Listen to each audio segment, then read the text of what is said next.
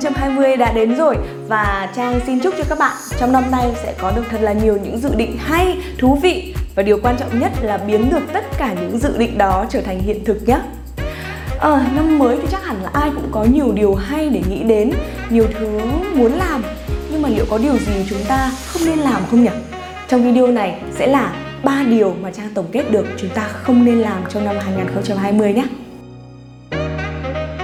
Điều đầu tiên mà ngay lập tức các bạn nên gạch ra khỏi những việc nên làm trong năm 2020 đó là để người khác nói cho bạn rằng bạn nên làm gì hay phải làm gì.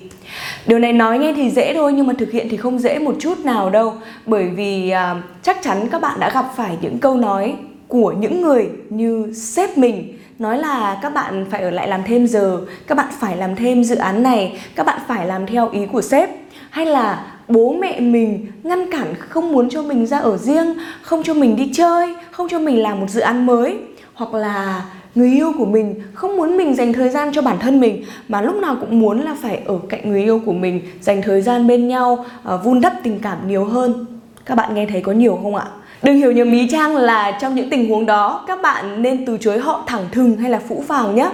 những người mà có khả năng yêu cầu bạn là một điều gì đó mà bạn thực sự làm theo á, chắc chắn là những người có tầm ảnh hưởng lớn với bạn hoặc là những người rất quan trọng trong cuộc sống của bạn. Thế nên, cách để có thể không để cho ý kiến của người khác ảnh hưởng tới cuộc sống của mình đó là khéo léo nhưng nhất quyết là phải kiên định và một cách có lý lẽ nói chuyện và thuyết phục họ Ví dụ như nếu sếp của bạn muốn bạn làm thêm giờ hay là muốn bạn làm thêm một dự án mới, hãy khéo léo nhưng kiên quyết giải thích với sếp rằng mình đã có đủ khối lượng công việc để làm rồi và bạn muốn tập trung hết thời gian, công sức để hoàn thành tốt những việc mà mình đã nhận thay vì cái gì cũng nhận rồi lại sôi hỏng bỏng không. Nếu như bố mẹ của bạn ngăn cản bạn không cho bạn ra ở riêng hoặc là không cho bạn được theo đuổi đam mê của mình, thì hãy giải thích với họ rằng bạn biết bố mẹ rất quan tâm đến bạn, nhưng cách để bạn có thể trưởng thành duy nhất đó phải là lăn lộn và thử thách, đó là đối mặt với những gian nan. Và hãy nói với bố mẹ đặt niềm tin ở mình để mình thực sự có cơ hội được trưởng thành. Còn nếu như bạn trai, bạn gái, người yêu của các bạn lúc nào cũng mong muốn hai bạn được ở bên nhau và như thế thì bạn cũng chẳng có thời gian gì dành cho bản thân mình nữa, thì tại sao cả hai bạn không cùng nhau tạo ra những hoạt động mà cả hai cùng có thể phát triển bản thân? Ví dụ như là cùng đến phòng tập, cùng chơi một môn thể thao hay là cùng làm một dự án gì đó cùng đi học một lớp kỹ năng nào đó. Bằng cách đó thì cả hai vừa vẫn có thể dành thời gian được cho nhau mà lại có thể cùng phát triển và cùng nhau lớn lên. Quá tuyệt vời cần gì. Cuộc sống chỉ có 10% là những thứ xảy ra với bạn còn 90% là thái độ và cách ứng xử của bạn đối với những sự kiện đó. Thế nên năm 2020 đừng để người khác nói rằng bạn phải làm gì nhé. Điều thứ hai mà nhất định các bạn không nên làm đó là để người khác làm các bạn buồn, tổn thương hay là tuyệt vọng. Có một điều Trang học được trong quá trình lớn lên đó là độc lập không chỉ có nghĩa là độc lập về tài chính, tự lập trong cuộc sống mà còn có nghĩa là độc lập trong cả cảm xúc nữa. Đối với Trang thì độc lập trong cảm xúc có nghĩa là các bạn không để cho lời nói của người khác, cảm xúc của người khác, hành động của người khác ảnh hưởng tới tâm lý, suy nghĩ của các bạn, khiến cho các bạn trở nên yếu đuối hoặc là mất tự tin hoặc là mất cân bằng trong cuộc sống của mình.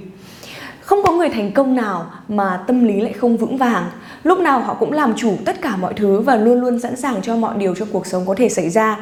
Để có thể làm được việc này thì đầu tiên là chúng ta cần phải hiểu rất rõ bản thân mình cần gì và muốn gì đã. Điều thứ hai, Trang có một cái cách này rất là hay. Các bạn hãy luôn luôn hình dung như trong tay mình là một cái vợt tennis và quả bóng tennis cũng giống như là cảm xúc mà người khác mang lại cho bạn vậy các bạn có quyền để cho người khác ném những quả bóng tennis đó vào mình. Đó có thể là những lời chê bai, đó có thể là sự giận dỗi, đó có thể là sự buồn bã, sự thất vọng mà người khác gieo cho bạn và ném lấy bạn. Các bạn có thể chọn cách là để cho những quả bóng tennis đó ném đến mình và làm mình tổn thương. Nhưng các bạn cũng có thể chọn cách là cầm cái vợt lên và ném trả những quả bóng tennis đó quay trở lại các bạn có quyền không nhận những lời đó vào bản thân mình và tất cả những gì diễn ra xung quanh của các bạn cũng chỉ là một tấm gương phản chiếu của suy nghĩ người khác đến với bạn mà thôi. Còn bạn cần phải là người hiểu bản thân mình rõ nhất. Và điều thứ ba đừng làm nhé, đó là từ bỏ sau thất bại lần đầu tiên.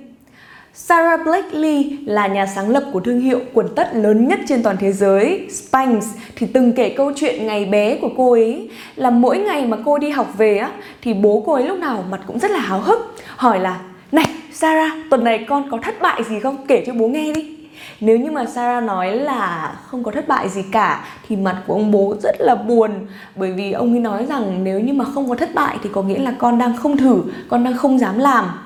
Điều này rất là hay và Trang thấy rằng nếu như sau này mình là bố mẹ thì chắc chắn là mình cũng sẽ khuyến khích con cái làm điều tương tự khuyến khích con cái sai nhiều hơn và mình cũng háo hức để có thể được nghe những trải nghiệm, những chia sẻ của con mình về những thất bại đó. Bởi vì có sai thì mới có nghĩa là có làm, còn không sai có thể là thành công nhưng mà trường hợp này ít lắm nhá hoặc có thể là chẳng làm gì cả